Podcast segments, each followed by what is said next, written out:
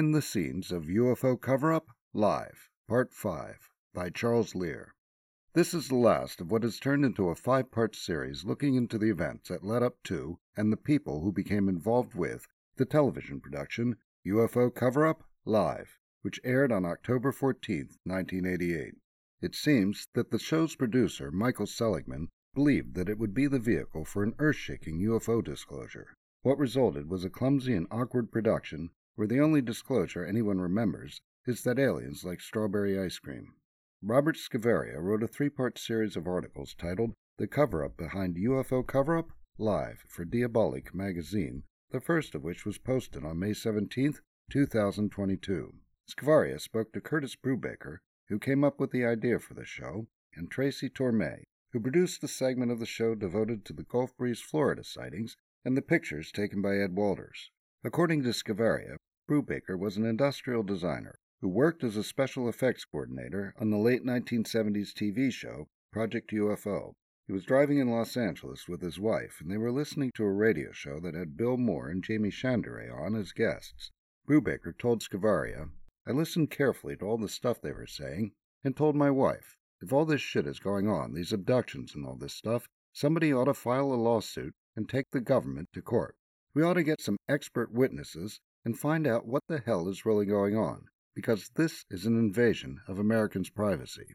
Instead of taking the government to court, Brubaker came up with the idea for UFO Cover Up Live and pitched it to LBS Communications, which had just had great success with the mystery of Al Capone's vaults in 1986 and returned to the Titanic live in 1987.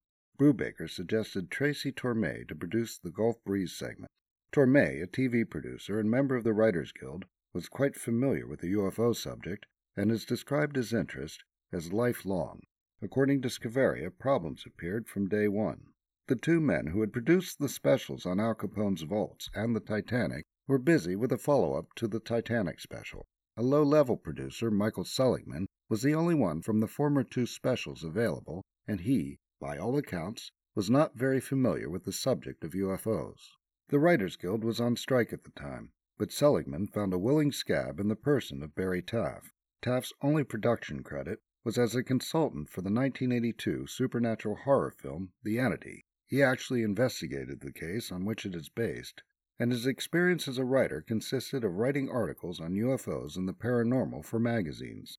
He was let go early on, and Torme told Scaveria that the production staff pressured him to write, but he refused. Taff wrote articles for UFO magazine, and not long after the show aired, editor Vicky Cooper posted a first hand account written by Taff, Taff later denied writing it, on UFO BBS, UFO Bulletin Board System. Taff, we're going with the idea that it was Taff, described that the opportunity to work with UFO consultants such as William Moore, Jaime Shandera, and Stanton Friedman was a once in a lifetime opportunity.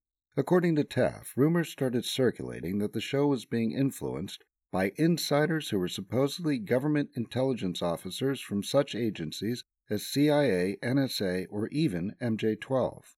Some of the creative staff found this comical, and someone made up cards ranging from MJ 1 to MJ 12 and taped them to the desks of the production staff. Taff describes the first dark clouds appearing after the producer Seligman is not mentioned by name throughout, started having meetings with Condor and Falcon. He describes him becoming so paranoid that he became irrational, and that his incredible indecisiveness drove the creative staff to distraction. In the article by Robbie Graham, The Tom DeLonge Delusion, posted November 15, 2016, on Mysterious Universe, Torme is quoted giving his version of what happened. Bill Moore wanted to get involved in the project because he'd heard all about it. So he came in, and it was very, very cloak and dagger. He insisted on meeting the producers behind closed doors, and they couldn't tell any of us what they had discussed. Before long, Moore flew the producers out to an island in the middle of the Great Lakes, where he introduced them to his inside informants, Falcon, Doty, not Rositsky, and Condor, Robert Collins. Torme also described Seligman as becoming irrational. One of the decisions Seligman made which Torme considered irrational, was insisting that the entire show be scripted and that everyone read off cue cards. This made for some very awkward moments during the airing, as some of the guests were quite inept at this. When the show went live, Mike Farrell of MASH fame was the hapless host, and he made a heroic effort. He didn't lose his cool even when he was working with a live feed with a bad delay to Russia to talk to two Russian researchers Moore was in touch with. Not only were they bad at cue cards, they were bad at English. There are squeaky chair noises and noises from off camera which add to the amateurish quality of the show. There were also phone numbers the viewers could call for a charge of $1 to report close encounters from level 1 to 4, recommend whether or not Congress should look into UFOs, or to report that they'd had no UFO experiences. One moment that raised some eyebrows was during an interview with former Pentagon spokesman and Chief of Public Information for the Air Force, William Coleman. Coleman describes having seen a silver 70 foot disc in 1955 while flying a B 25 over Alabama. According to the thread, the mysterious tale of William T. Coleman, ex Project Blue Book spokesman and UFO experiencer, on the above top secret forum Coleman came forward with this story on the Merv Griffin Show in 1978.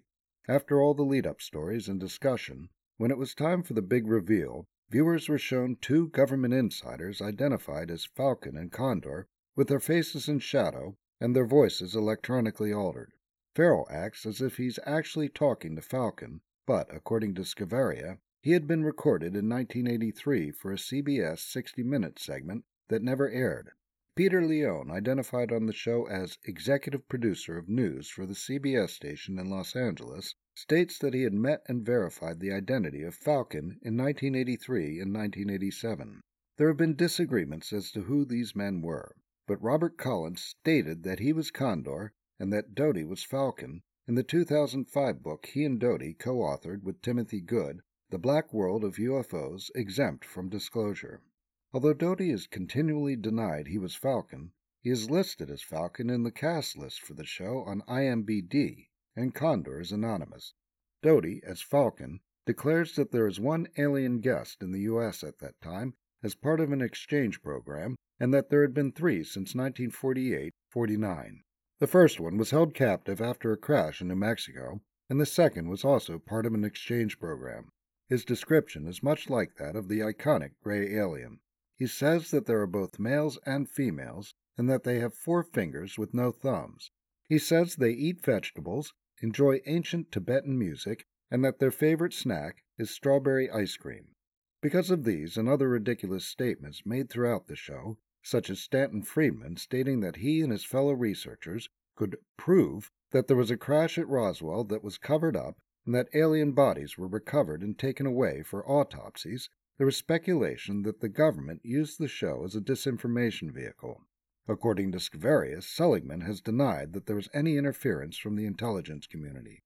There's a chapter in Jim Moseley's 2002 book, Shockingly Close to the Truth Confessions of a Grave Robbing Ufologist, regarding the Air Force's UFO policy, titled Planned Confusion or Pure Stupidity. As we have been trying to stick to the principle of parsimony throughout this series, if one applies that question to UFO cover up, live, the simplest answer is to be preferred. Thanks to Kirk Collins and Kevin Randle for their comments and insight.